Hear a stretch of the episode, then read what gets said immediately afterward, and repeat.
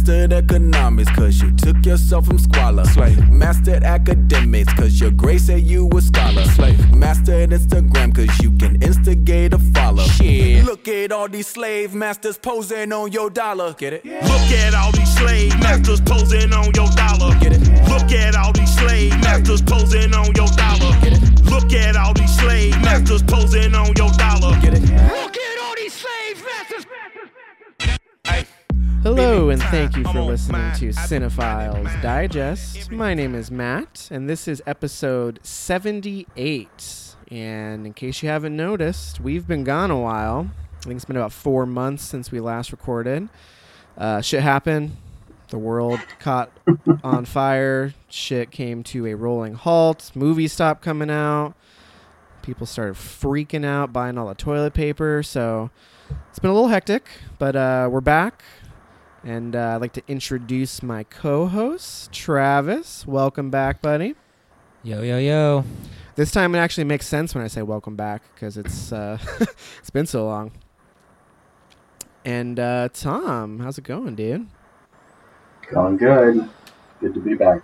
All right, so uh, we're gonna give this a whirl. We're using uh, remote setup for the first time in anticipation of my move and COVID, obviously. So me and Travis are using the mics that we've always used. Tom is uh, slumming it with his uh, his headphone earpod setup, so uh, should be okay. It doesn't sound too bad, or at least when we were testing. So gonna give it a whirl. Uh, this week we are going to be discussing the new Spike Lee joint, Da Five Bloods, as well as a retrospective review of Do the Right Thing.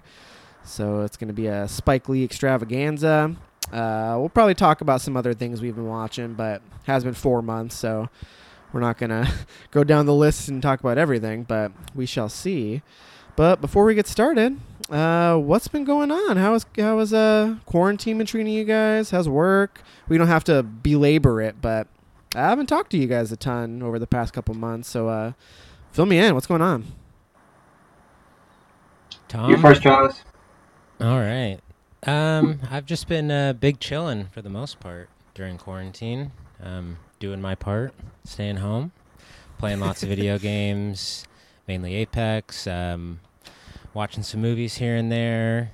Um, for what's new, uh, I proposed to Chelsea the this past weekend. It's pretty big news. Mm-hmm. Yeah, did you know that, Tom? Oh yeah, big time, big league. Big league.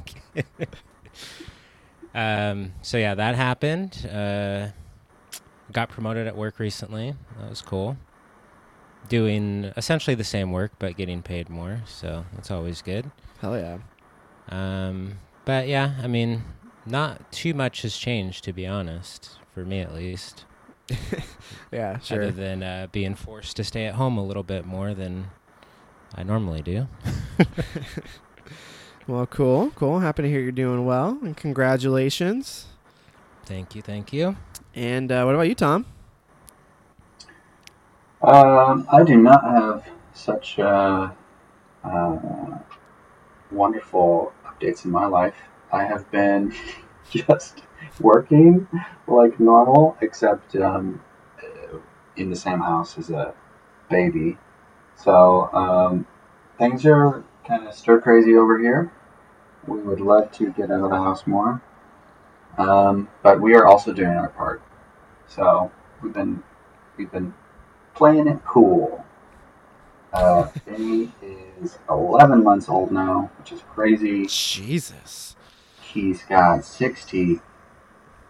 The last four came in like basically all at once, all on the top. So he had two on the bottom, and then like his front four teeth on the top, just boom. uh, so he is like a terror. Um, I heard him grinding his teeth today. It was the worst sound I've ever heard. Oh God. Hmm. Front teeth. Oh God, just the thought of it makes me cringe. Is he like teething Um, and, and crying a lot as a result of that? or- Yeah, well, he's just fussy, you know. Uh, Yeah. just, I think I think he's just uh, he's always trying to bite us, and uh, he he's even more like uh, there's even more oral fixation than I think a a one-year-old normally has. Um, I mean, you just can't leave him next to anything, or he'll try to eat it. He's like, you- can't leave him next to the potted plants because he goes in there and he finds whatever rock is in there and tries to swallow it. So he's a he's a menace. Uh, he's also great. I think he's going to walk any day. Um, that's I mean that's pretty much it. That's your life. That's just it. I, I wake up, I help Sarah get the baby ready, I work, and then at the end of the day, it's like time to feed him. And he goes down at seven, and then I play Apex with Travis. And that's pretty much it. Sweet. Well, so has there been like really any venturing out of the house for you? Like, do you get groceries and stuff delivered too, or have you like had an Uh, opportunity to go out a yeah, little we bit? We do a little bit of both, right? I'll go grocery shopping, but we, we get them delivered a lot. Um, Sarah turned 30 uh, last Wow. weekend. So um, she went to a friend's parents' condo outside the city, uh, and they went there together for, you know, overnight, which is the only overnight thing that we've had uh, since quarantine. So that was really good. To get her, you know, some away time. Um, but for the most part, I don't know. We we cheated a little bit. Some people have come over for like some fire pit nights and stuff, but nothing major. Oh, cool. Think Thanks for the invite. Everyone's cheated to an extent. kind of hard not to. Yeah. How about you, Matt? Uh, pretty much the same. Been working from home ever since this whole thing started. So just uh, watching movies, playing games. Uh, my move is barely a week away. I'm going to be hitting the road to Orlando, Florida, uh, next Sunday. So if you're listening to this, that's the 28th of June, I think, is that Sunday. Um, driving cross country. It's probably going to take five days, maybe more, if uh, we get sidetracked or something bad happens. But uh, yeah, just you know, packed up all the Blu-rays, shed a tear, but it was the right thing to do. I had to get those packed up rather than uh, drag my feet about it. So got that taken care of. Got to pack up my video game stuff. But uh, yeah, it's real. It's kind of hard to believe it's happening, but uh, I'm excited.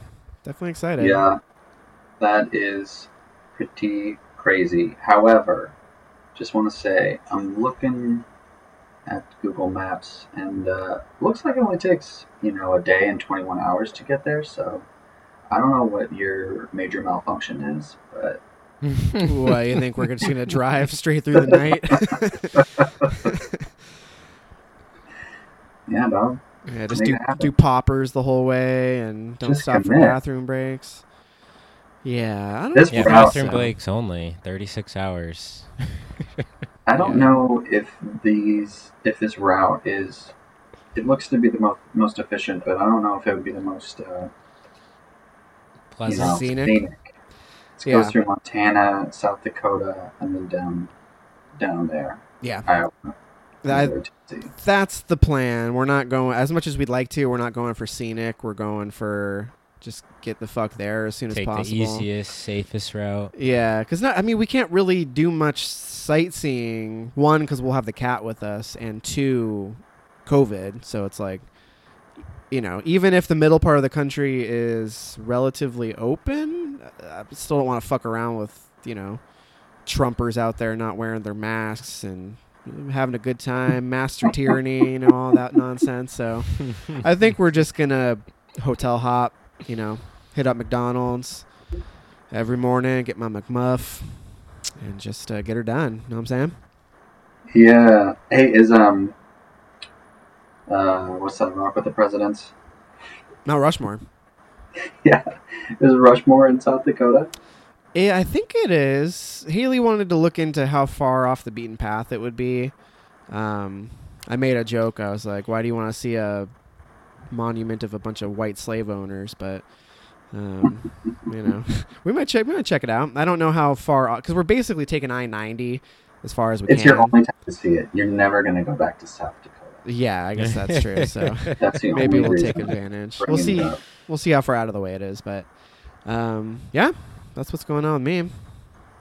Anything else you guys want to throw out there before we uh, tackle Da Five Bloods. Oh, Matt, you got to pass through Fargo. It's your only chance. I know, Sorry, dude. looking at the map. Fargo's in North Dakota, though, isn't it? Yeah. Yeah, but it's only two more hours. Like, worth it. Is it though? Hour and twenty, or yeah, yeah, one day twenty three hours versus one day twenty one hours. oh shit! Wait, how did you Would so have to go quickly alter the route like that? It's just one of the. There's like three recommended routes, so there's already a gray line that says, "Oh, you could do this." Oh, and one of that that one goes through Fargo. Yeah, it also goes through Minneapolis and it passes way closer to Chicago if you wanted to stop in Chicago. Uh, that's There probably you like the more northern route. Correct. Interesting. Yeah, I don't know. I've been to Mine's Chicago. Been there, done that. Around Who cares? Minneapolis. Minneapolis, I have not been to. Yeah. Well, anyway, we're gonna nail down that stuff in the next couple days. But uh, I'm ready. Are you guys ready? I'm fucking ready. Ready to talk about Ready the now. Five Bloods? Yeah. Sure. Let's do it. All right. Well, uh, let's see how this goes. I'm not exactly sure how this is going to work in post production, but I'm going to assume that if I say right now we have a clip, that I can get in a clip somewhere. So we have a clip. Let's listen. I see ghosts, y'all. I see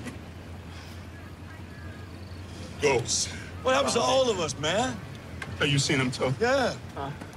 Dad come to you at night. Huh?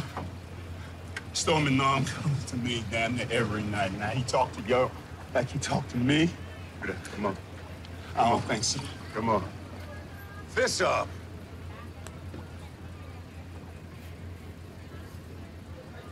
Get in there, David. Get in there. Put your fist up, David. Come on. Go on, you too, Van. Go ahead. Fist up, man. Come on, Paul. Let's.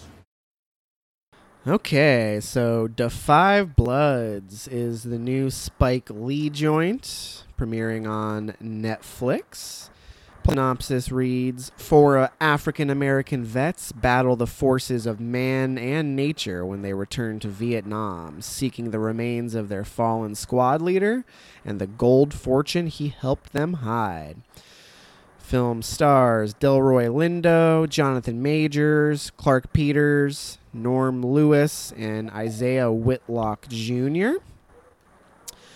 Uh, like I said, Netflix original. Not a whole lot coming out, but excited for a new Spike Lee film. So we thought, what better time to reunite the boys, the Three Bloods, together once again. um, what did you guys think? Uh, Travis, you want to go first? Uh, sure. I'll go first. Uh, didn't love it. Didn't hate it. Um, probably somewhere in the middle of that. Um, I don't know. It just really wasn't my bag. I thought it was a bit too long. The uh, story, the way it unfolded, didn't really seem all that believable. Um, it felt very similar to um, that other Netflix movie that came out last year with uh, Ben Affleck. Felt like a mix of that and um, any of your old Vietnam War movies. Um, obviously, with some you know current affairs mixed in there. Um, thought the performances were good. Um, it looked good, I guess, for a Netflix production. But yeah, I kind of just I I kind of lost my interest with it halfway through. It just went to like unbelievable territory almost. Sure. Um, yeah, I can see that. Um, I can go next. Uh, I I did like it quite a bit, but definitely have some issues with it. It's a pretty messy movie. Uh, definitely a little bloated. I mean, two and a half hours isn't that bad, but it, I definitely felt the length, especially around probably the final act or so, as it kind of devolves into a more straightforward kind of action romp. I mean, there's some interesting stuff that happens in that last act, but I definitely enjoyed the early parts of the film more, um, as it's more about like you know the brotherhood these guys share and their experiences. Um, I like the rapport. I thought the performances were really good, especially Delroy Lindo. So seeing how they interact with one another, um, you know, reminiscing about old war stories. I liked the choice to have the old actors play themselves in like the the Vietnam flashbacks because at first I was like, wait, really? They're like not even gonna de-age them or do anything, but I kind of like the effect of that. It, it makes it feel more like you know memory because they're it's like they're looking back on something and they're seeing their current selves but picturing what happened uh, with Stormin' Norman, who's Chadwick Boseman's character. He's the uh, the fallen blood that they go back to Vietnam to get his remains and their gold. Um, but like Travis was saying, it, there are definitely parts that feel very manufactured um, for the sake of you know being an entertaining movie. Uh, in particular, there is another kind of group of people that kind of join up with the Bloods in the second half of the film, and it just felt so planted and like manufactured that it, it just kind of tested believability for me. And I just didn't think they really added anything. I mean, to gotta the- get the group, Paul you know. Walter Hauser in your movie. Come on. Oh, I know, but you don't gotta force him in, force him into the plot for no reason. Who's that, Jewell? Jewell, is that what you said? him. Yep, Richard Jewell. Oh, ri- oh yeah. um, wasn't a huge fan of that, um, but uh, there were, were some really powerful moments. Um, I liked the opening of the movie, kind of setting the historical context. Um, it did move pretty fast, like editing wise, because it would show historical footage where it was and when the footage was taken, but sometimes it would move too fast to even like register what I was looking at. And I'll also say, as a little bit of a disclaimer, uh, there are quite a few instances of real life, like murder and graphic violence, kind of spliced throughout the movie when you're not expecting it. And I get the effect it was going for, but it's a little, I don't know. I didn't sign up to see, you know, some dude getting his head like the that iconic photo of the the protester or whatever in. Vietnam getting shot by the the officer. They play the clip, and I had never seen that actual footage, and it's pretty brutal to see. A couple moments like that that are, I get the intention, but felt a little unnecessary. Just I, you know, I wasn't expecting to see multiple real life murders. You know, But don't know how you guys felt kind of sign up for it by going into a Spike Lee movie. Yeah, I mean, I know that's not that's not new to him. He did that with BlacKkKlansman and the uh, the Charlottesville. Uh, uh, the the guy driving into the crowd. So I mean, it's I, I guess I should have known better, but I don't know if it necessarily served the movie. But you know, anyway, throwing that out there in case you're sensitive to that kind of stuff, and even the non-historical violence, like there are some pretty graphic moments that some of it worked, but there's one moment in particular uh, where it happens very suddenly and it's very graphic, just like viscera everywhere, organs, and I was like, oh my god, Jesus, is that Yeah, I really was necessary? Not expecting that. I was like, Mhm. oh, we're watching a new movie. yeah. um, but those are my general impressions. Tom, what about you? I didn't like it mm, very much. Uh,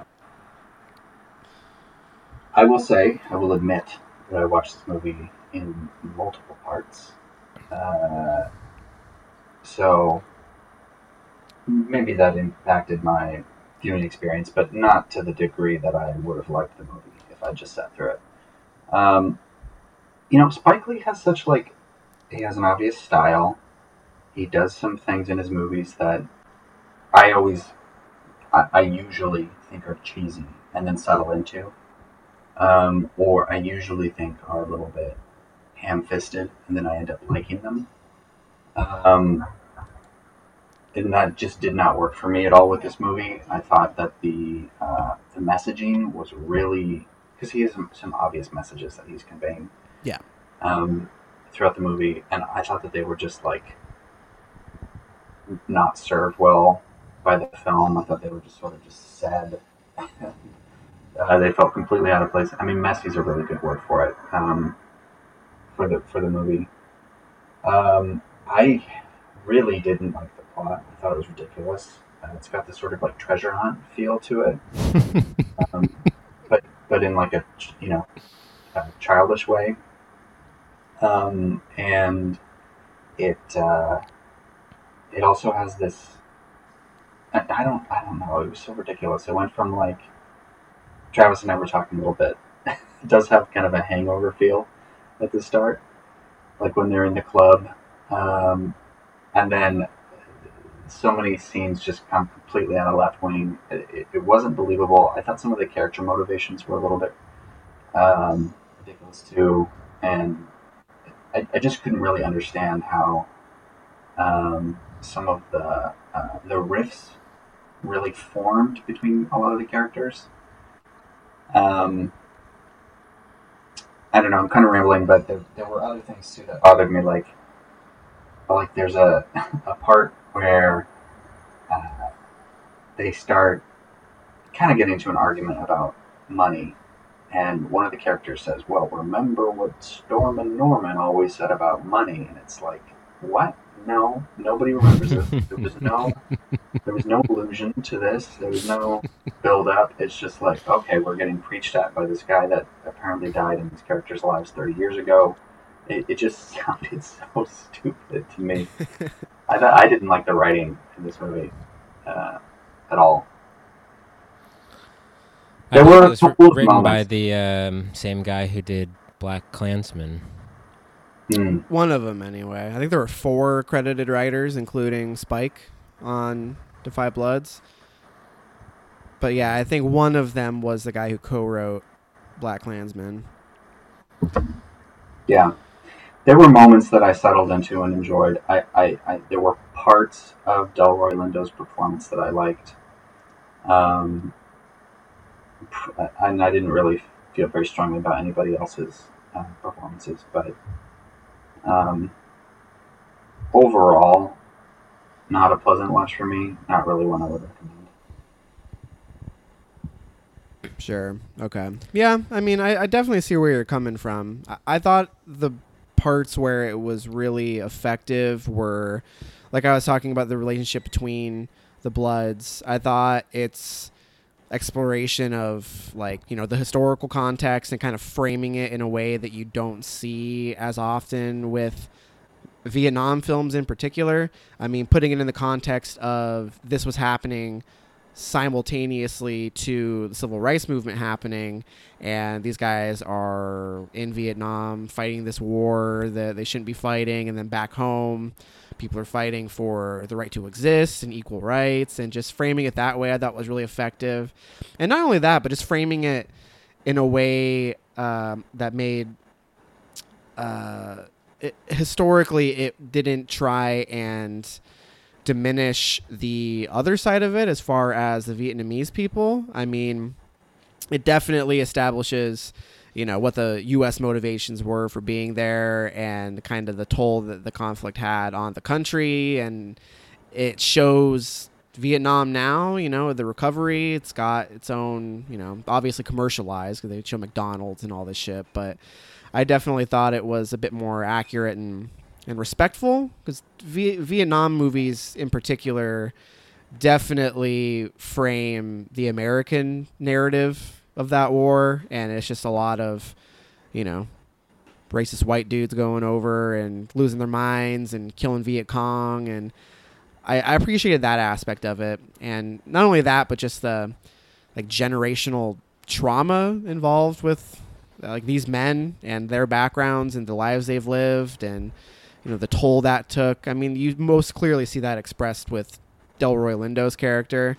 Um, just he's got this PTSD and the fact that he's a, a conservative and a Trump supporter. I don't know how much that added to the film, but I definitely thought it did a good job of illuminating like here's why someone like this, though it may seem contrary to everything he should believe, here's why he believes in it. And I didn't linger on that too much. It wasn't like a a, I guess you could maybe call it not a gimmick, but just kind of being forced in there to be timely. But I thought it was appropriate.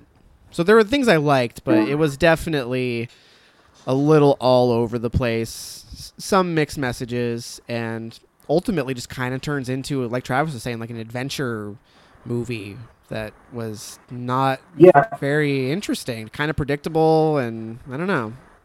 and I mean mixed messages. Like that's that's kind of where Spike lives a lot of the time, right? He's, he gives uh, nuanced perspectives that make you think about things uh, a little bit differently than you did before. But this movie, I don't know. Maybe it's just trying to fit too much in. Maybe it was trying to fit in, um, you know, uh, relationships and PTSD and the realities of the Vietnam War and the realities of the black experience in America today, uh, and just trying to do all of that in one movie, and and it just, to me, it came out cartoonish. Um, Sure. it, it, yeah, and it- that's not true for all of his movies. You know, I was a big fan of BlacKkKlansman, so uh, disappointed this one didn't didn't land the way that that one did. Sure. Yeah. What about you, Travis? Any thoughts on that? Um. Yeah, I mean, with the whole Vietnam thing, I feel like if you know anything about history, like it's nothing really new what he's trying to portray there. But I guess linking it to the like present issues makes it a little more interesting. Um, but yeah, I just think, I mean, we've kind of already touched on it, but the movie's t- like tonally all over the place, and that's not really something new for Spike Lee, but f- for some reason it just didn't quite work here. Like it just didn't feel as cohesive as like Do the Right Thing. Because Do the Right Thing, like it, it's a comedy, there's drama, you know, like it's kind of all over the place, but it works so well. And this one, like it just felt kind of clunky, and it just really started to wear like as it went on, and I think that's why I had such a problem with the runtime was just kind of how messy it was. So yeah, I don't really have too much else to say though. I kind of checked out of this movie like I don't know halfway through or so. Oh well, um, I don't have too much more to say either. I mean, I, it sounds like I enjoyed it more than you guys, but it's not like my favorite of the year. Um, but I thought it was totally solid. Uh, It's something that I don't know, maybe with some separation between the present moment and it, maybe upon reevaluation, there might be more there to dig into. But yeah, tonal the tonal shifts are all over the place, and I mean I know Spike Lee has made plenty of genre movies. He likes making action movies, and he likes playing into those kind of tropes. But I just once it turned into the like there there are moments that just felt so forced. Like for example, without getting too specific, I don't want to spoil anything. There's like a standoff toward the end of the movie, and there's like an offhand comment about, "Oh, there's a temple nearby. We have just enough gas to get to this temple." And it's like, why the why the fuck would that be your plan? Like you just so happen to have enough gas to go to this abandoned ruin that's gonna look cool in a shootout. You know what I mean? Like stuff like that that that feels like they're forcing action movie adventure tropes into something that is more interesting than that. You know what I mean? And there are moments where they definitely explore character and consequences of decisions and greed that are interesting, but it would it'll ping pong between that something super interesting like uh, Delroy's character. He gives like a monologue into the camera, which Spike Lee loves doing that. I thought that stuff was effective because it felt Mm-hmm. like maybe a little bit more Spike's personality coming through, but it would ping pong between that and stuff going on back at the main camp, and I don't know, definitely a little messy, but I appreciated what it was going for, and ultimately, even the action stuff I was entertained by. It was just a little, a little more generic than maybe I was expecting. Yeah, I will say I did like some of the um, like filmmaking aspects, like some of the like editing choices and like the way it would like switch aspect ratios from like the the '60s footage to present day. Um, and he always is kind of making interesting choices like that when it comes to like editing and stuff. Um, so I do appreciate that aspect of it. Yeah, there was some cool stuff there. Uh, okay. Well, anything else? Any other points people want to bring up before we drop some star ratings on this one? Uh, I think I'm good. Cool. Okay. I am going to go with a four. Two. I will go right in the middle. Three. Oh, dang, three. Yeah, I mean, maybe just by virtue of it being such a weird year and there not being much out, like something from like a, a notable filmmaker that at least is trying to do something kind of interesting and is not just like a young adult Netflix original trash adaptation or something, you know. Uh, maybe it gets a little bonus points there, but um, I don't know. I enjoyed it. Not a perfect film by any means, but I uh, I liked it quite a bit.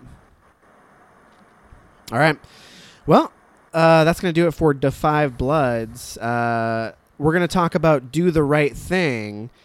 Uh, this was a first time watch for me. Uh, Travis, I know it wasn't for you. Was this the first watch for you, Tom, or had you seen it before? It was the first one. I, I knew nothing about this movie. Okay. That's exciting. Um, you guys definitely have to go first. Yes. So, I mean, we made the decision because I I kind of knew, generally speaking, what the plot was about, and you know, with everything going on with uh, the protests happening and the police killings, uh, it felt like a good time to make this double feature happen. Um, but boy, it's also his best movie. So just get that out of the way real quick. yeah, uh, I knew that it was going to be timely, but fuck, like I had no idea it was gonna feel so like it was like it was made for this moment, even though it was fucking 31 years ago it came out. Like that is kind of alarming because it makes you realize not that much has changed between then and now. You know what I mean? I was Mhm. blown away by how like topical the film was and how you can apply it to everything that's happening today. Um, I feel like we can probably talk openly about spoilers, just given the fact it's a 30 plus year old movie. But um, I mean, everything from the uh, the the racial tensions being fairly innocuous to start, and then bubbling over, kind of boiling over, paralleling the the heat wave that's happening, and the climax just what happens there, the way that Radio Raheem dies, like the fact that it was a chokehold that killed him, like felt super, su- super timely, and just like I couldn't believe what I was seeing. I was like, God damn, like this this movie feels like it was made for now, and it wasn't. Um, but it's it's really fucking funny too. I love all the characters.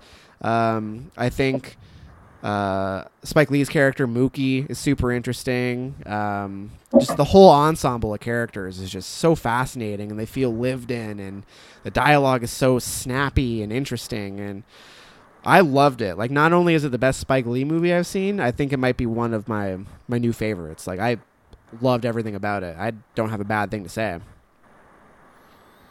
Yeah, Sarah and I watched this together as like her, you know, we had a bunch of plans for her birthday, but this was like our night together. We chose this movie. Um, and it wrecked us because of all the things you said, Matt. I mean, it's just, it's really heartbreaking actually to think about it. Um, all the parallels with today. And um, I think some of the things that I appreciated most about this movie are one, it feels like a play, especially the scenes that are out on the street.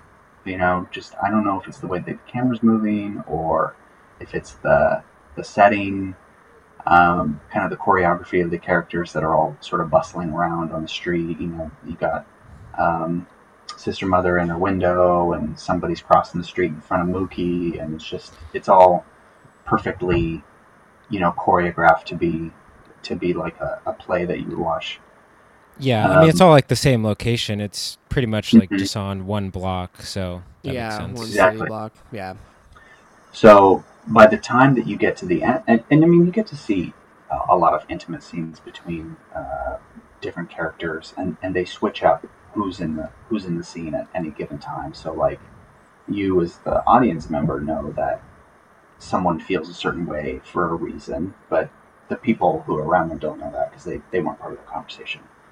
Um, and that really that really uh, I think adds to the empathy that, that you as the viewer have for all of the characters that are involved and um, and just because you feel like you're part of the neighborhood you know it's like sesame street kind of uh, you got all these people who are who are living their lives um, meanwhile you know uh, you have this horrific finale uh, that kind of just tears it all to shreds.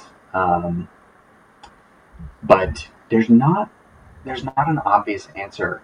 You know, like what was the right thing, what was the wrong thing. I don't think there's anything in that movie that is obvious except for the cop choking out Radio Raheem.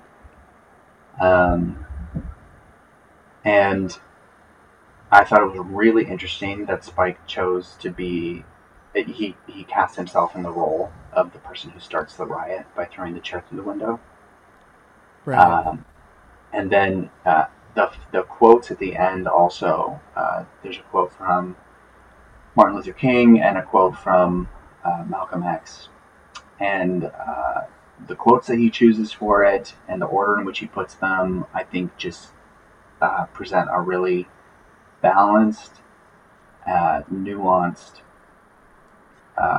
lens on on a, a, tragic situation that our country is very familiar with. So, um, I, I, think in terms of its artistry, it, it's immaculate, um, and in terms of its uh, relevance and and um, meaning for today, I can't think of anything more meaningful to watch right now. So I'm I'm really glad I watched it because I thought I thought long and hard about not doing it.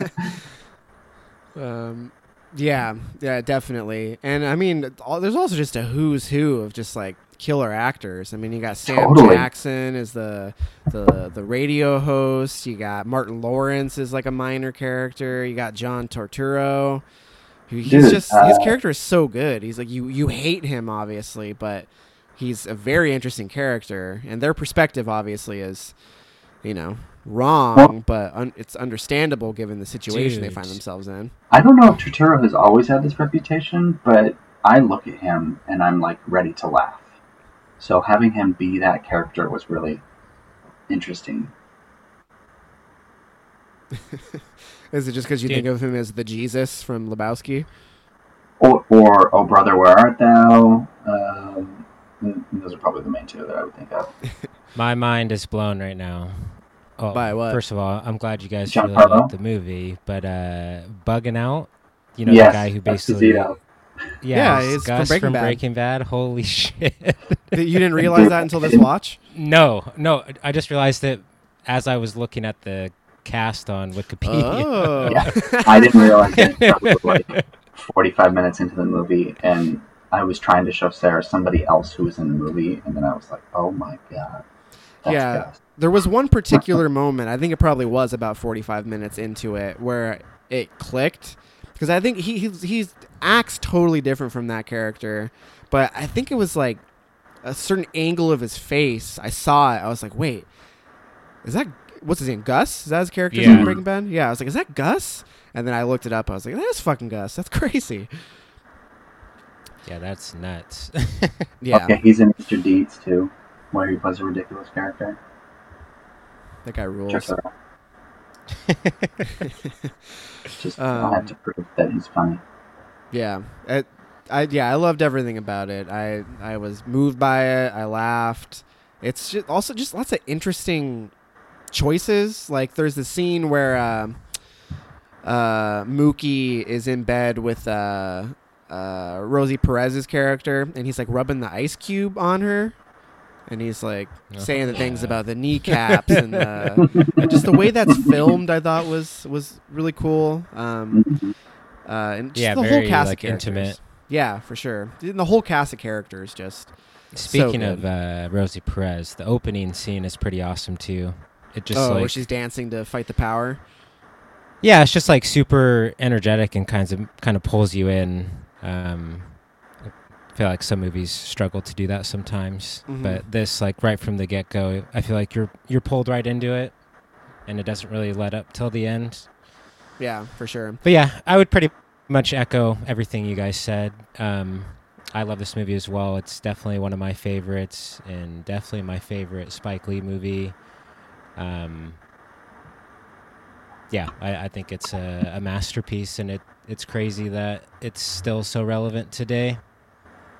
Yeah, but it's not even just like the themes of the movie. It's like the hyper specificity of it. I mean, they even mention Trump in the movie at one point because some character makes a joke about. I think it's Sal makes a joke about how he's going to get into real estate, and someone was like, "Oh yeah." Whatever, Mr. Trump, or something like that, you know? like the fact that his name is uttered in that context and looking at our situation now, it's like crazy. Like, ah everything from the the the, po- the police killing a black man with a chokehold to the racial tension to um, you know the urban poverty and it's just I couldn't believe it while I was watching. I was like, wow, like I know this movie has a reputation, but what a time to watch it for the first time. You know what I mean? hmm Oh yeah. Um, I so yeah, spoilers are on the table. So um, I did want to point out that the I just love the like one of the final moments of the movie. You know, because like the whole like um, issue at hand. I mean, there's obviously more to it than that, but um, the thing that kind of gets the the plot into motion is um, at the pizzeria. There's only like a bunch of white famous people on the wall, and like the blacks in the neighborhood like want to change that essentially, and they're trying to boycott the pizzeria as a result of that. And then at the very end. Um, Smiley, the one of the characters, like puts the picture of Malcolm X and Martin Luther King up on the wall. Mhm. Um, I just thought that was like a perfect way to end the movie. Yeah, for sure. That was a really cool bookend. Um, yeah, his character was interesting. I mean, just walking around trying to sell the same photo of Martin and Malcolm that he like colored on. I, I, I'm guessing is what he did, but hmm um, yeah, he was interesting, and I also just love like as you get to know the cast of characters. I think somebody mentioned this. Um, since it all takes place on one city block, you get to see everybody interacting with one another. Like you get to see Da Mayor uh, interact with the the Korean shop owners. You see Da Mayor interact with Mookie. You get to see um, Mookie's sister interact with Sal and their relationship, and like that. That you see a side of Sal that you hadn't seen, and um, you get to see uh, like the brothers, uh, Pino, Pino, I think, and Vito or something. I don't remember their Mhm. names, but John Turturro and that other guy um, interacting with the people who come into the pizza shop, and Mookie interacting with Sam Jackson, and it's just so awesome. Like you, feel like you know the, every character's relationship with one another just from their brief interactions with each other, which is pretty impressive when you think about it. Like it just feels like such a lived-in. The script feels so lived-in and personal, um, which makes sense. Yeah, there's Yeah. not really like a main character. I mean, sure you could call Mookie the main character, but like you spend a decent amount of time with everyone. Um, but yeah, it never really like you never really lose interest or feel like the movie is suffering as a result of that. For sure. Um, Sarah had a couple other interesting observations. Um, one was that uh, it's a very Shakespearean story in the sense that, like, Da Mayor is, he, he kind of plays the fool who's really, you know, the most insightful character of all, mhm. um, which I thought was interesting. And then the other thing that she noticed was that it's uh, just a really inclusive movie. I don't think there are any gay characters, but there are um, there are immigrants. There are uh, a lot of different um, ethnicities represented. There's uh, like the the women of the community, like the single mother. Um, there's a mentally handicapped guy that we already mentioned. Um, so it's really I, I doubt that there were very many very many movies in 1989 that had such a uh, broad cast of characters represented in a single movie. Yeah, that's that's definitely interesting. And not only that, but um, you have like that representation, but on top of that, it plays into the themes of the movie, which is you know the racial tension.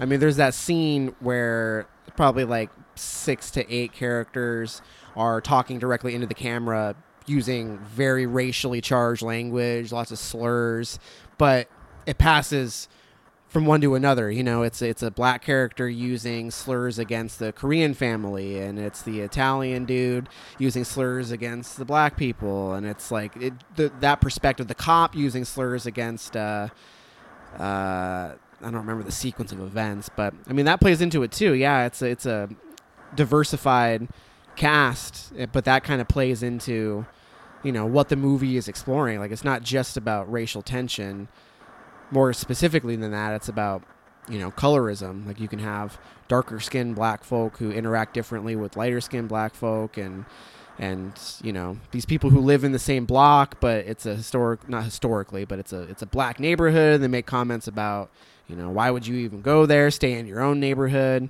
Like that adds to the the exploration of the themes too, which was made it even more interesting. On top of that, you know. Mm-hmm. Um. Okay. Well, I don't have much more to say. Uh, if you haven't seen "Do the Right Thing," I'm kind of ashamed I slept on it for so long. Um, That's a- the next give it a poke. criterion you got to get, man. I gotta. I Without gotta. a doubt. It's it. it was originally released on Criterion a long time ago. Did they like redo it for Blu-ray or something? Because I think they did the DVD. Yeah, I think it was on Laserdisc or something for Criterion. laser disc. no, seriously though. yeah. Um, I have the like studio collector's edition of it, um, which is a good one. Um, but I think eventually I'd like to upgrade to the Criterion. Yeah. I, I'm definitely gonna purchase it. Um. Okay. Any last thoughts before we move on? Nope. No. Cool. Okay. Well, I figure we can talk a little bit about what we've been watching. Um, I don't For think we need to go four as months. long. Yeah, I don't think we need to go as long as we usually do. We're about forty-five-ish minutes in. Um, so I can go first. While we're on the topic of Spike Lee, I also watched Chi-Raq, Mm. and I I liked it, but again, it's it's a movie that is kind of all over the place. I mean, I like the fact that it's like a reimagining of like a Greek play. Uh, the fact that everybody rhymes was cool, but it doesn't always commit to that. Like, there's a scene in the movie where um John Cusack's character, he plays like a like a white priest in a black church. He gives like a like a speech after someone is killed, and it it breaks the rhyming scheme. And I was like, it was powerful, but it's like you're gonna pick and choose moments when you're gonna apply the the rhyme schemes. Um, performances I don't I didn't love. I thought Nick Cannon was kind of bad in it. He plays uh he plays Chi-Raq. He's like a rapper. Um, Tom, you've seen it, right? hmm Travis, you have not. Is that right? Yeah, I don't really have any interest. Why? why is that? Um, it just doesn't sound like my cup of tea, and I've heard very mixed things about it. It doesn't seem like it's one of his like most uh, critically acclaimed movies. Yeah, that's I don't know what the whole I like musical aspect and Yeah, it's not. There are musical moments. I thought it was actually. I was expecting it to be a bit more musical than it was. I mean, there are definitely, uh, you know, it's hip hop centric, so there are scenes where that's happening. But for the most part, it's just kind of a ludicrous plot. Like to modernize it that way, I, I kind of feel like the message is all over the place because essentially the plot of the movie is that the women in the south side of Chicago go on a pussy strike. So they're not going to give it up to any of the men until they basically stop killing each other. Like that's their plan to end black on black violence in the south side and it's like kind of a, it's a pretty silly premise and there are definitely silly moments that play out as a result of that. It'll bounce back and forth from being like super poignant and timely and effective to like crass and and just gross and I don't know. I, I, I definitely enjoyed it for and as an experiment. Like it's I don't know if I've ever seen a movie quite like it, but again, a little messy, mixed messages. Um, so anyway, I don't have too much Is more to say. just like a huge orgy at the end? no, there's a there's a fuck battle at the end. uh, I won't be more specific than that, but yeah, it's a pretty silly. It's a pretty silly movie. I might have to watch it. I enjoyed it. Honestly, it's pretty fun. I mean, there are moments that made me laugh, but it's unique. I'll, I'll say that for sure. It definitely, it's got Spike Lee's imprint all over it, for better and for worse.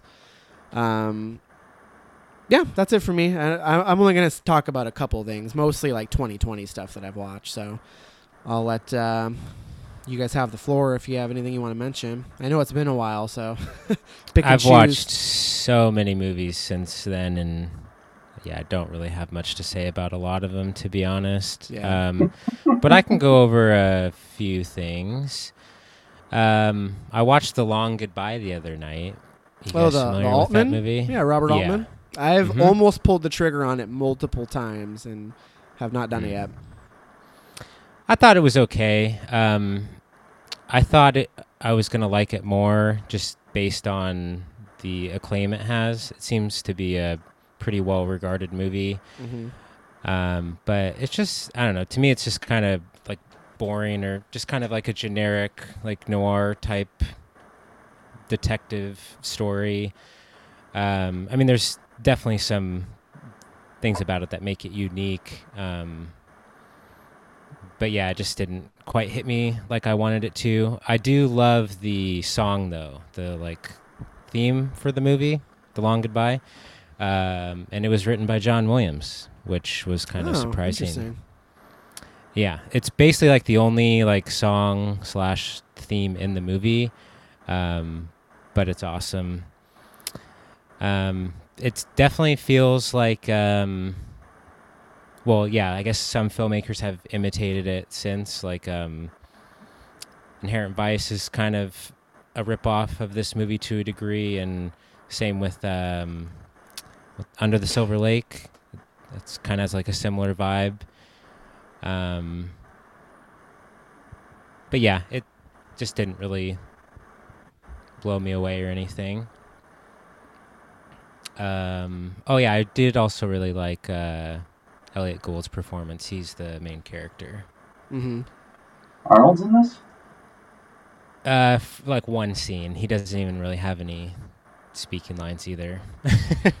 Arnold? Like, But it's the like- Arnold? Prime Arnold. He is Yeah, the governor. As I'm looking at him right now, he's fucking huge. yeah. Oh my god. Um, I've been watching a ton of 30 for 30 docs because I have ESPN Plus, and um, so those have been interesting to watch. Um, I'm kind of a sucker for sports docs, even though they all kind of generally feel the same and have the same kind of arc. You know, like there's the the rise and fall to a degree. Some rise and fall a little bit more than others, but generally it seems like you know, famous athletes go through the same kind of issues, um, but they also get the all the joys that come with their uh, position as well. Um, but yeah, I've watched like the Dwyane Wade one that was on there, the Ric Flair one, Deion Sanders, the Michael Vick one. They're all you know around like three and a half stars. None have really like blown me away. Um, and some of it's like you know just rehash. Like uh, I'm in the middle of watching the uh, the new one about the uh, home run race between Mark McGwire and Sammy Sosa, and I was like, you know, old enough to remember that, and I was definitely following that um, as it was happening. So that's like kind of a, a rehash, but like um, like Ric Flair's whole story, I don't really know too much about that just because he's been around for a long time. So it's cool learning about like the whole history of his career. Uh, I also watched The Way Back. If you we want to talk 2020 releases, the uh, Ben Affleck alcoholic basketball movie. yeah. Um, was pretty disappointed by it. It's a very generic type of, you know, one of these type of stories where someone's fallen on hard times and is trying to get their life back, but is struggling because of their addiction. Um, the yeah, the sports stuff was pretty lackluster. There were way too many shots of Ben Affleck boozing. Um, it was like, okay, we get the point. He has a problem. um, but yeah, it was just kind of a downer of a movie, and there, I don't know, it just felt kind of generic. Um, that's my favorite word today, but you know, most movies don't blow me away these days. Um, Tom, you can talk about a couple. Maybe I'll find another one here to say something about. I don't remember. Did I mention that I'd seen Little Women and Portrait of a Lady on Fire last time? No, maybe I Little Women, but not Portrait yeah, of Lady I think on you Fire. talked about Little Women, but not Portrait. Mm. Well, Portrait is so good. I loved it so much. Same with Little Women. They're both uh, amazing. Um, haven't watched a lot of movies in quarantine. I have watched a lot of TV. Uh, saw both seasons of Fleabag. Amazing show. Yeah, that everybody. show's great. Watched all three seasons of Avatar: Last Airbender. Also awesome. Um, gosh, I want to say there's at least two other TV shows that I've seen. Was that a first time watch for you, Tom? Yeah, Did Yeah, you just finally want to bang it out? yeah. I mean, I, I have a lot of friends who have seen it and loved it. Um, and then when it was on Netflix, it was like, okay, here we go. And uh, watched all the Last Dance, obviously. Uh, awesome. Oh yeah. Mm-hmm. And did you guys watch that Netflix show, the um, the Improv? Uh, it's got the guy from Silicon Valley. Um, Oh, I watched the first few minutes of it, and then I bailed out. Not that I wasn't enjoying it. Um, I just wanted to play video games instead. Wait, uh, what are you talking about? What, what show is this? Uh, it's with uh, Jean-Ralphio and then Short. the lead from uh, yeah. Oh, you're talking about Silicon the Valley. the imp, the improv sets. Mhm. yeah, Oh yeah, I watched all three of those. They're great. hilarious. Yeah, so good. Those were so good. Um, I think that's it for me, but it's been, you know, just a lot of TV. Like, basically, when I'm feeding Vinny a bottle or whatever, I just put something on. Yeah. So it was, uh, 20 minute shows are great. Oh, I also finished season two of Attack on Titan just to keep the anime train rolling. Train rolling. So uh, I'm on season three now. So that's cool.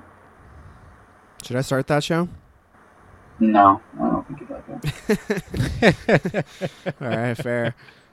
I don't like Um, it as much as I used to. I don't. I don't know the uh, the novelty wore off. It's too dramatic. Hmm. Um, so I have seen 64 new to me movies since we last recorded. Uh, obviously, right. I'm not going to talk about all those, but uh, going through the list here, uh, also saw Portrait of a Lady on Fire. Absolutely loved it. Would have been very high on my top 10 list last year if we had seen For it sure. in time. Um, I saw Onward. That's a 2020 release. Uh, the Pixar Mhm. movie. We were going to potentially review that, and we decided against it. Um, it was fine. You know, it was uh, mid- middle tier Pixar. You know what I'm saying?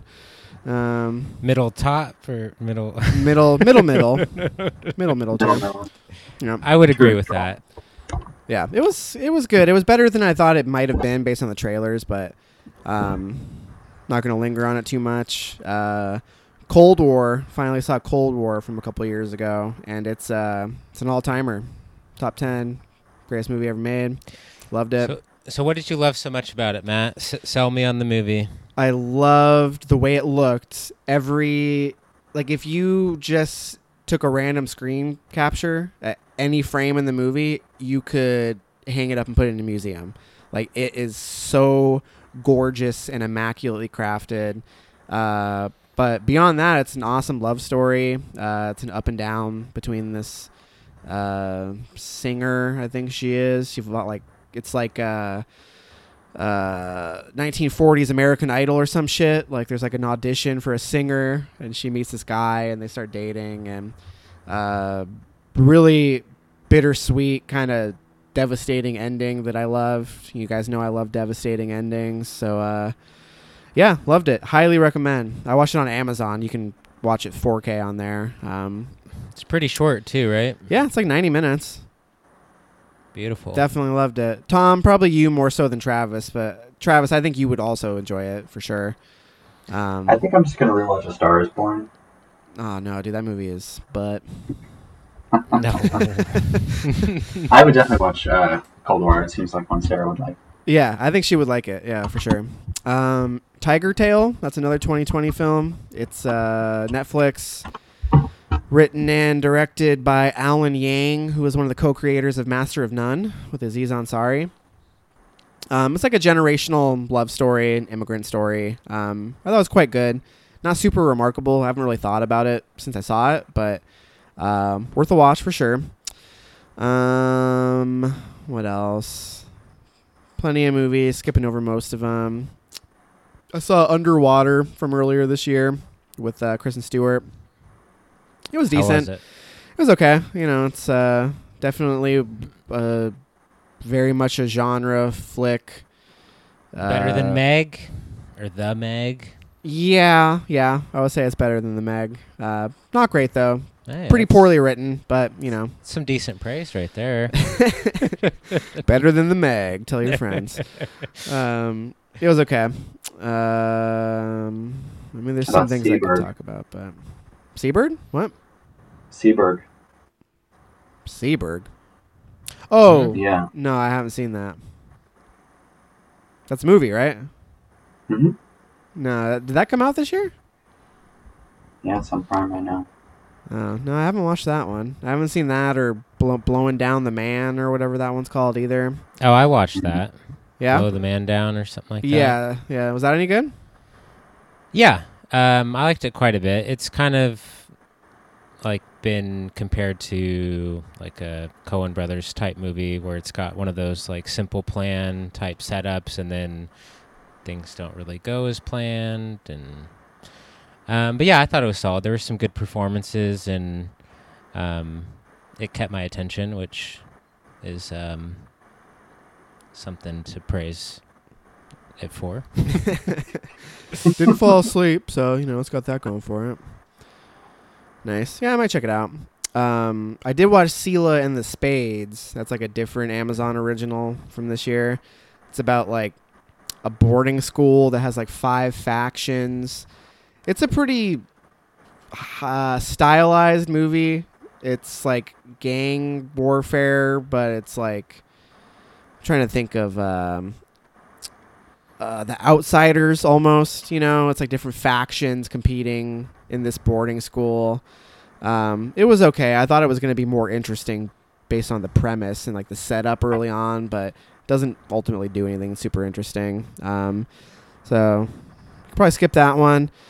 Uh, I finally saw Fat Girl after Travis had told me watch it and don't read up anything about it. Um, I'm not really gonna say anything other than it's super fucked up, uh, and has one of the Mhm. craziest climaxes I've ever seen in a movie. That I was just like blindsided by. I I think I audibly was like, "What the fuck!" Like when the moment happened. Um, definitely one of those movies. So watch that. Um, Vampire's Kiss, just an all-time great Nicolas Cage performance. Um, Travis saw it a long time ago, right? You didn't like it very much. Uh, it was okay. I remember it just being kind of dumb. Very dumb, very hilarious though. uh, Tom, if you're not familiar, it's about Nicolas Cage. He works for like a, a publishing agency, and he thinks he got bitten by a vampire. So he starts like thinking he's becoming a vampire, and it's just so over the top, insane. I would, me and Haley were dying watching it. Um, I think it's on Amazon Prime. Check her out.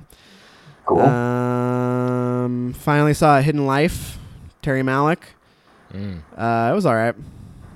Mm-hmm. That's about all I have to say. I enjoyed it, but it's just way too fucking long. Uh, it's a, it's important, but you know, it's very uh, movie takes its time. That's for sure. I definitely my interest was coming in and out. Um, It's a beautiful movie though. It's, it was. I'm glad I watched it, but would not have been in contention for best of the year. Um, I don't know. I have a couple other 2020 releases. Should I just bang them out, or do you want to go, Travis? Um, I can say a couple more. Um, I watched the Lovebirds 2020 release with uh, Kumail and Issa Rae. Mm-hmm. Yeah, I've been meaning to watch it. Um, Netflix comedy. It's kind of got the same type of premise as like Date Night with uh, Steve Carell and Tina Fey.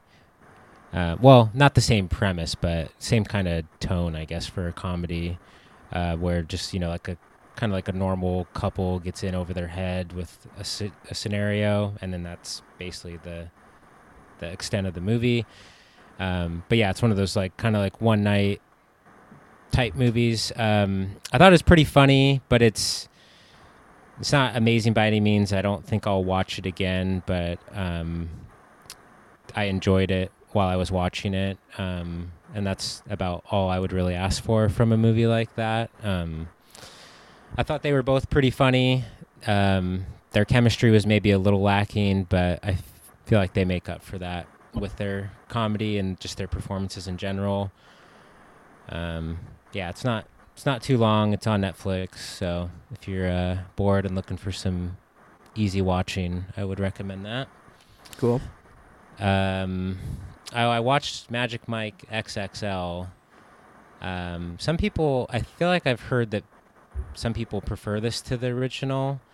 Um, I Yeah, could- I've heard that. I too. guess I could see why, but I don't feel that way. Um, mainly just because the movie leans into um, like all the stuff that would sell a movie like this. Like it just really leans into like the like sexual Male stripper of it. stuff, Yeah, yeah. yeah, and it just like doubles down on the like the the like the male dancing, which is fine, but like it just kind of got a little excessive and repetitive and it felt like the, the story suffered or there wasn't really much of a story as a result of that but you know i guess if you're going to see a magic mike movie and that's all you're looking for then you're going to enjoy it. Um, you know it might appeal to um, you know women or people who are attracted to men but i don't know. I just thought it was okay. It was c- a little disappointing compared to the first one, um, just because I felt it was kind of lacking in the the story department. Um, I watched The Drop, which seemed like a movie I would love. It's got all the uh, the makings of a Travis movie, but uh, it was just kind of generic, like crime thriller. Um, it yeah, it didn't look all that great either, which was kind of disappointing. Um, I think they could have leaned into like the the grittiness of it a bit more. Um, but yeah, it just feels like kind of like a a lesser one of those movies, you know, like from the the seventies or something. Um, but yeah, there's some decent performances from like Tom Hardy and uh, James Gandolfini. Isn't Michael C. Hall in that movie too? Or am I Is he? mixing him up? I think you're mixing it up. Dexter? Are you thinking of that Cold in July movie? Oh, that's exactly what I'm thinking of. the drop is like a I think it's set in New York. And it's got uh, Tom Hardy, Noomi Rapace, James Gandolfini, uh, Matthias Schoenaerts. Yeah. Killer cast. Yeah. But not a killer movie. um Matt, you can go. All right, uh, I'll knock out a couple. Birds of Prey, caught up with that. Pretty good. That's a that's a fun ass movie. I uh, Mm-hmm. really enjoyed it. It's a little annoying at times, but Mm-hmm. um, very much enjoyed it. Um, I some cool, watched. some cool fight sequences. Yeah, yeah, for sure. It's the same uh, fight choreographer from the John Wick movies, which which makes sense once you see it. Yeah. Um, and Margot Robbie is great in it. Um. Ewan McGregor's like villain, I, I kind of liked. So he's kind of over the top and you know not the most interesting villain, but I liked his his performance. Um, what else we got here? I watched. Uh, I'll do a double whammy here. I saw The King of Staten Island and Big Time Adolescence. Those are two Pete Davidson movies. Um, gotta say, I don't really understand why Pete Davidson is this big star all of a sudden. I think he is very samey and kind of annoying.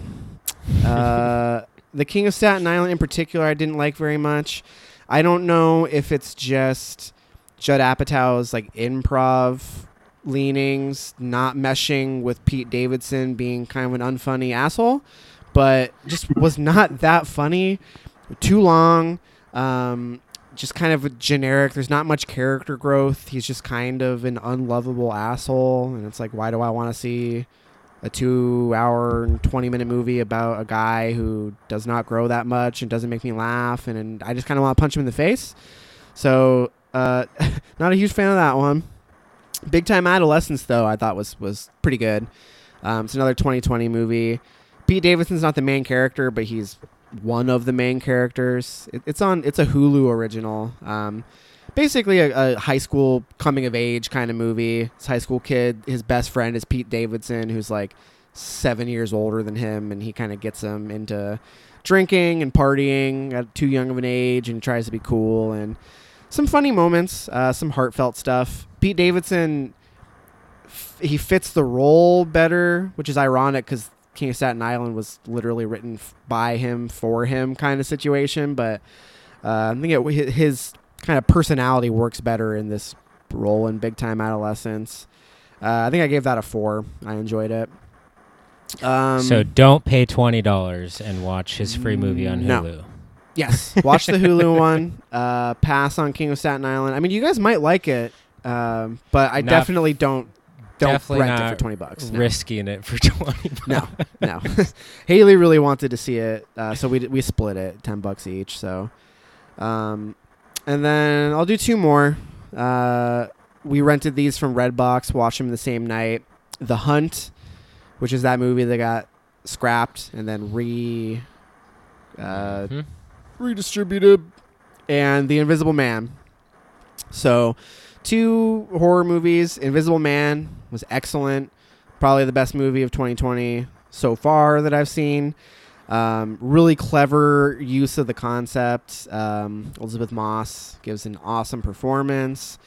Really good tension and just really effective use of the premise of an invisible guy. I mean, you don't really see anything happening a lot of the time. It's the the expectation of him being kind of anywhere at any time that kind of racks up the the tension. And the score I thought was pretty good too. It was effective. Um, Invisible Man is rad. The Hunt. Yeah, I really want to rewatch that one with somebody who hasn't seen it before. Yeah. Did you see it? Did you see it in a theater or did you rent it after the Mhm. fact? You did. No, it's Okay. not in theaters. Was that Yeah, the last well, movie you saw before all this happened? Yep. No, was it? What did, we Did you see that? The, uh, What about The the Lodge? lodge? Or was that Yeah, before or after? The Lodge was Same- before, I think. Oh, same map? Well, we didn't. Well, maybe. I mean, we. The last episode we did was the lodge, and I don't. Th- I think the one we were gonna do after that was Invisible Man, I and then the COVID Invisible stuff Man happened. after, but I know I didn't see Invisible Man opening weekend. But they're about eight days apart or so, so maybe it did come out after. I don't know. The 2020 movie year has been such a blur that I don't even have a comment on what's the best thing I've seen this year or whatever, just because I don't really see, feel like it's fair to say that. Yeah. Um, and the hunt is. Uh, it was entertaining, but it's not really saying anything. It's a movie that is very, very political without actually saying anything about politics. Like the gist of it is that a bunch of rich liberals kidnap and hunt down poor conservative people. Like that's the premise of the movie. So it kind of flips what you would maybe expect just cuz I mean if you're playing in stereotypes you would think that you know conservatives would want to kill liberals cuz they love their guns and shit, but that's not really an interesting in and of itself that flip and it's tries to be very topical, uh, talking about current events and Trump and all this stuff, and it just isn't really saying anything. It kind of tries to by the end of it, but I didn't find it was very interesting. As a horror movie, though, pretty entertaining. Uh, some awesome kills. Um, the main actress is from Glow. I think her name is Betty Gilpin. She's pretty good. Mhm. Um, but the writing is just kind of whack. Uh, Damon Lindelof was actually one of the writers. Um, and that guy's great. I mean, that guy did Watchmen this year. He did Lost, Leftovers. I mean, that guy knows. That guy knows drama. Prometheus, Boo. his best work. um, yeah, so the hunt was okay. I think I gave it like a three. Um, yeah, I'll leave it there. There's other shit I watched, but not worth bringing up. Did I tell you guys I'd seen Pain and Glory? Uh, I don't remember. You're talking about the Almodovar film, right? Mm-hmm. Yeah, I can't remember if it was off pod or not, but I, think know it might you have been talked off pod. to me about it. Yeah. What did you think? Well, Did you like it? What it's worth. Yeah, yeah, I liked it a lot. Um, yeah, uh, Antonio Banderas' outfits did not disappoint. So, um, worth watching just for his polos and green leather Turtlenecks. jacket alone. Yep. And his turtlenecks. Yeah, I, I liked it a lot. I um, was uh, really happy with that one. Cool. Okay. Well, anything else anybody wants to mention before we uh, wrap this one up? Yeah, what's real next? Quick, real quick. um, I rewatched Aquaman and I liked it just as much, if not more, the second time around. So if you're still Mm. sleeping on Aquaman, you need to change that. I got the It's- 4K that I from your brother's. oh uh, yeah, I haven't Dude, watched you it yet. need to pop that in. well, Dude, it is it is just a feast to To behold. experience. Yes. I I probably will. I think I might get another TV. Like I might go OLED or something, maybe. Um, Ballin'. and that my TV because I'm gonna have my own. We're, our goal is to get a two bedroom in Florida. So the one bedroom is gonna be like my room. It's gonna be the office and like my movie video game room. That's So the I'm- play. I'm thinking about my current 55 incher, putting that in the living room, and then getting like a fucking 85 inch OLED. You know, not that crazy, but I think I might get another another TV. Um, maybe I'll maybe uh, Aquaman will be the inaugural uh, inaugural watch on the new uh, the new TV if I get one. I thought it Yeah. was great on the plane. You watched Oh it on the God. plane? Tom, I, I don't know if I if you told me that and I forgot. Um, I guess I'm glad you watched it, but I hate the fact that you saw it on a fucking plane. kind of hate you for that, Classic just because that movie needs to be seen on a big screen in the highest definition possible. All the colors, all the action. It's just a ton of fun, and it's just a a beaut to look at. I mean, it, there's just like so much going on, and like all the effects are amazing. I don't know. I can't say enough good things about Aquaman. It is definitely the uh, the top of the heap when it comes to these uh, recent DC movies. Yeah. Uh, it sounds to me like a poor man's uh, Valerian, but you know, I'll reserve I- judgment until I see I it. I prefer it to Valerian. um, Tom, going back to what's next. Um, I don't know. I, I don't know about you guys, but I'm not fucking going into a movie theater anytime soon. Not even for Nolan. I don't give a Oh, fuck about Tenet. I will risk suck my, life for Tenet, but that's about it. You're, you're on your own there, bud. I'll just Um, go to like a Monday, you know, 11 a.m. showing or something. There won't be too many people That's the play, though. That's what everyone thinks is going to be the smart move. No one has a job right now. What do you think people are going to be doing when movie theaters open? They're gonna fucking try and catch the 10:30 matinee, and you're gonna you're gonna catch it. Gonna catch the COVID, Yeah, not the movie. yeah. Uh, I'm gonna be moving, so we might not record again until we have a place. I mean, unless we want to record. Uh, I could record at her grandparents' place, I guess, because that's where we're gonna be staying. But probably not going to be much movie watching, so it might be. We'll see. We'll play it by ear. It might be a, another month before we record again, but um, this seems to have worked pretty well. We'll see how the audio quality comes out on the other side, but I think it's okay. Yeah, Tom, we'll definitely need to get you that mic before next time. It's, it's okay, it's okay Yeah. for this time, but I mean, listeners, if you if you're upset by my audio, please write us. Let us know how you felt. yeah, please do. Cinephilesdigest at gmail.com. uh, or you can welcome us back, you know? It's been a while, so uh, mhm. if you have Like suggestions, uh, kind of open to whatever. I mean, you know, there's there, obviously there's stuff going on to Netflix and HBO and all that kind of stuff, but um, you know, we'll play it by ear. We'll see what we want to do. But once I get settled in and we kind of hammer out some of this uh, remote recording stuff, might be able to get back into a rhythm. So if you have an idea for like a retrospective review or like a discussion topic or something, write to us. Maybe we'll uh, cram it in. But let's do a deep dive of Paris, Texas.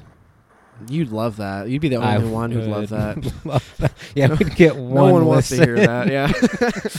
Skip. um. All right. Well, should we leave it at that? Anything else you guys want to say? Stay safe out there. Yeah, I know we haven't uh, tried to talk about COVID too much, but yeah, don't be an idiot. Wear your mask. It's not just about you. Take care of each other out there. Stay safe. We'll get through this together. Um, you can listen to this shitty podcast to pass the time while we get through the next uh, year or so. We're here for you guys. We appreciate and love all the listeners of the show. Hopefully, uh, this will pop up in your feed after our four month hiatus. And uh, Nice little surprise. yeah, yeah. Oh shit, these guys are back. Um, but I know you know the diehard listeners gonna be all over this. So I'm off tomorrow. Today we're recording on a Thursday. I have Juneteenth off.